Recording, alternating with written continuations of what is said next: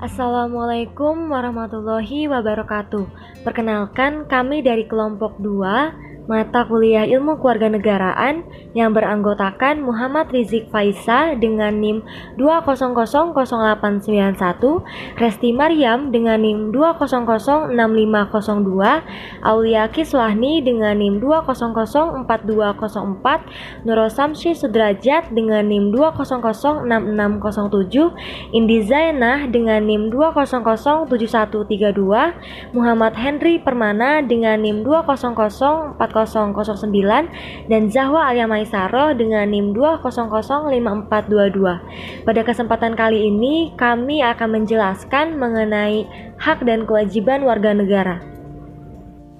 Pengertian hak, kewajiban, dan warga negara. Menurut Kamus Besar Bahasa Indonesia, hak berarti benar, milik, kewenangan, kekuasaan untuk berbuat sesuatu, dan kekuasaan yang benar atas sesuatu atau untuk menuntut sesuatu. Di samping itu pun, hak juga mengandung makna martabat manusia. Yang selanjutnya, menurut beberapa tokoh, kewajiban merupakan sesuatu yang harus dilakukan oleh seseorang oleh karena kedudukannya. Dan yang terakhir, warga negara adalah penduduk sebuah negara atau bangsa yang berdasarkan keturunan, tempat kelahiran, dan sebagainya yang mempunyai hak dan kewajiban penuh sebagai seorang warga negara dari negeri. Adapun hak warga negara menurut Undang-Undang Dasar 1945 di antaranya persamaan kedudukan dalam hukum pemerintahan, hak atas pekerjaan dan penghidupan yang layak, hak dalam upaya pembelaan negara, hak berserikat dan berkumpul, hak mengeluarkan pendapat secara lisan dan tulisan, hak untuk memperoleh kesempatan yang sama dalam pemerintahan, hak untuk ikut serta dalam usaha pertahanan dan keamanan negara, hak mendapat pengajaran, dan hak fakir miskin terlantar dipelihara oleh warga. Adapun kewajiban warga negara menurut Undang-Undang Dasar 1945 adalah menunjang hukum dan pemerintahan, turut serta dalam upaya pembelaan negara, dan ikut serta dalam usaha pertahanan dan keamanan negara.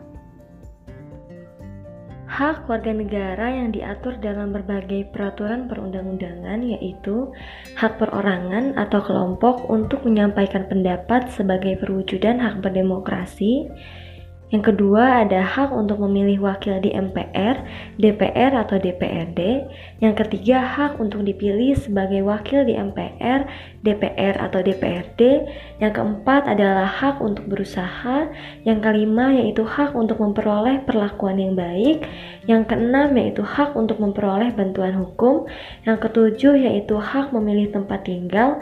Yang kedelapan adalah hak untuk mendapatkan kepastian hukum.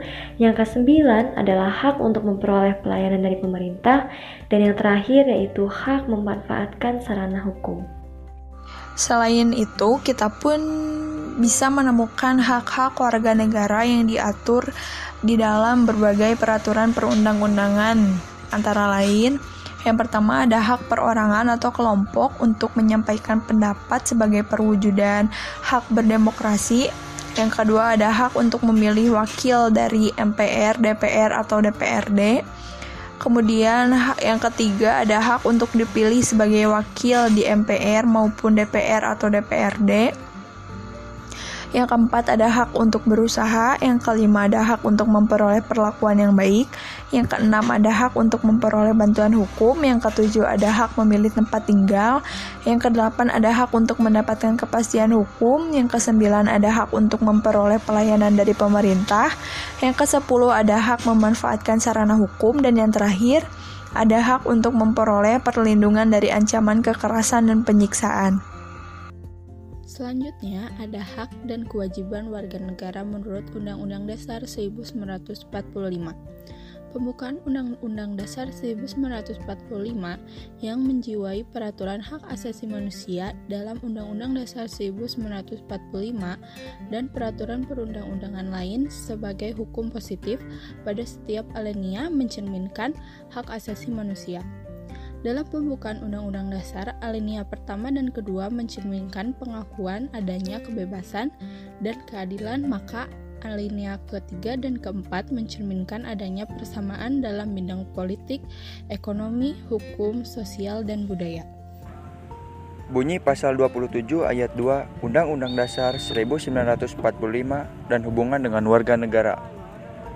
Dalam pasal 27 ayat 2 Undang-Undang Dasar 1945 berbunyi, Tiap-tiap warga negara berhak atas pekerjaan dan penghidupan yang layak bagi kemanusiaan. Lapangan pekerjaan merupakan sarana yang dibutuhkan untuk menghasilkan pendapatan yang akan digunakan dalam pemenuhan kehidupan yang layak. Penghidupan yang layak artinya kemampuan dalam melakukan pemenuhan kebutuhan dasar seperti pangan, sandang, dan papan. Materi selanjutnya yaitu pelaksanaan pasal 27 ayat 2 Undang-Undang Dasar 1945. Pada pasal 27 ayat 2 Undang-Undang Dasar 1945 yang berbunyi tiap-tiap warga negara berhak atas pekerjaan dan penghidupan yang layak bagi kemanusiaan. Bunyi ayat pasal tersebut secara teori telah dijelaskan dalam Undang-Undang Dasar 1945, namun secara praktiknya belum dapat dikatakan bahwa pelaksanaan akan pasal tersebut telah dapat dilaksanakan dengan baik. Hal tersebut uh, dapat dilihat dari tingginya tingkat pengangguran warga negara dan tingkat kesejahteraan hidup masyarakat yang kurang. Kemudian pelanggaran hak dan pengingkaran kewajiban warga negara.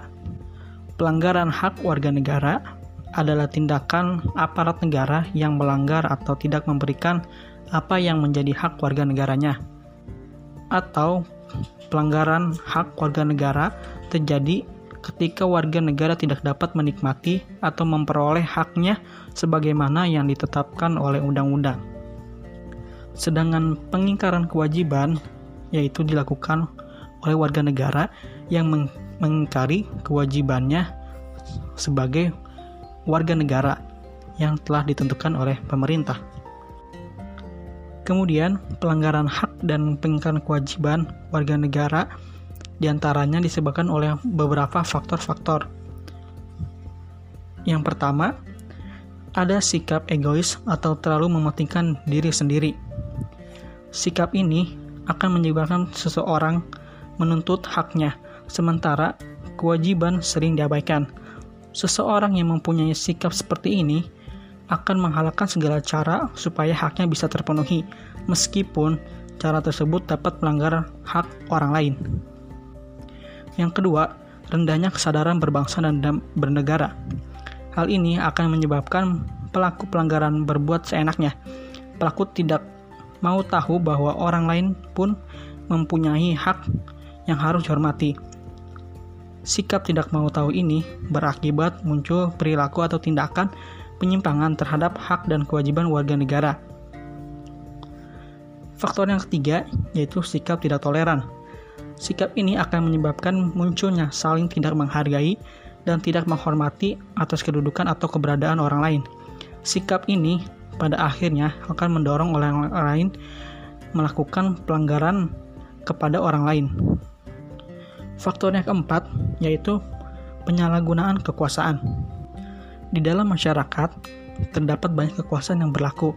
Kekuasaan di sini tidak hanya menunjuk pada kekuasaan pemerintah saja, tetapi juga bentuk-bentuk kekuasaan lain yang terdapat di dalam masyarakat itu sendiri. Faktor yang kelima yaitu ketidakpuas Faktor yang kelima yaitu ketidaktegasan aparat penegak hukum aparat penegak hukum yang tidak bertindak tegas terhadap setiap pelanggaran hak dan pengingkaran kewajiban warga negara tentu saja akan mendorong timbulnya pelanggaran lainnya. Penyelesaian kasus pelanggaran yang tidak tuntas akan menjadi pemicu bagi munculnya kasus-kasus lain. Para pelaku cenderung mengulangi perbuatannya dikarenakan mereka tidak menerima sanksi yang tegas atas per perbuatan tersebut. Selain hal tersebut, aparat penegak hukum yang bertindak sewenang-wenang juga merupakan bentuk pelanggaran terhadap hak warga negara dan menjadi contoh yang tidak baik, serta dapat mendorong timbulnya pelanggaran yang dilakukan oleh masyarakat. Kemudian, faktor yang terakhir yaitu penyalahgunaan teknologi. Kemajuan teknologi dapat memberikan pengaruh yang positif, tetapi juga bisa memberikan pengaruh yang negatif, bahkan dapat memicu timbulnya kejahatan. Uh, tentunya Anda pernah saja mendengar terjadinya kasus penculikan atau penipuan yang terjadi di media sosial. Kasus tersebut menjadi bukti apabila kemajuan teknologi tidak dapat dimanfaatkan untuk hal-hal yang tidak sesuai dengan aturan. Tentu saja akan menjadi penyebab timbul timbulnya pelanggaran hak warga negara. Selain itu juga, kemajuan teknologi dalam bidang produksi ternyata dapat menimbulkan dampak negatif, misalnya seperti pencemaran lingkungan yang bisa mengakibatkan terganggunya kesehatan manusia. Sekian materi yang dapat kelompok kami sampaikan. Wabillahi taufiq walhidayah. Wassalamualaikum warahmatullahi wabarakatuh.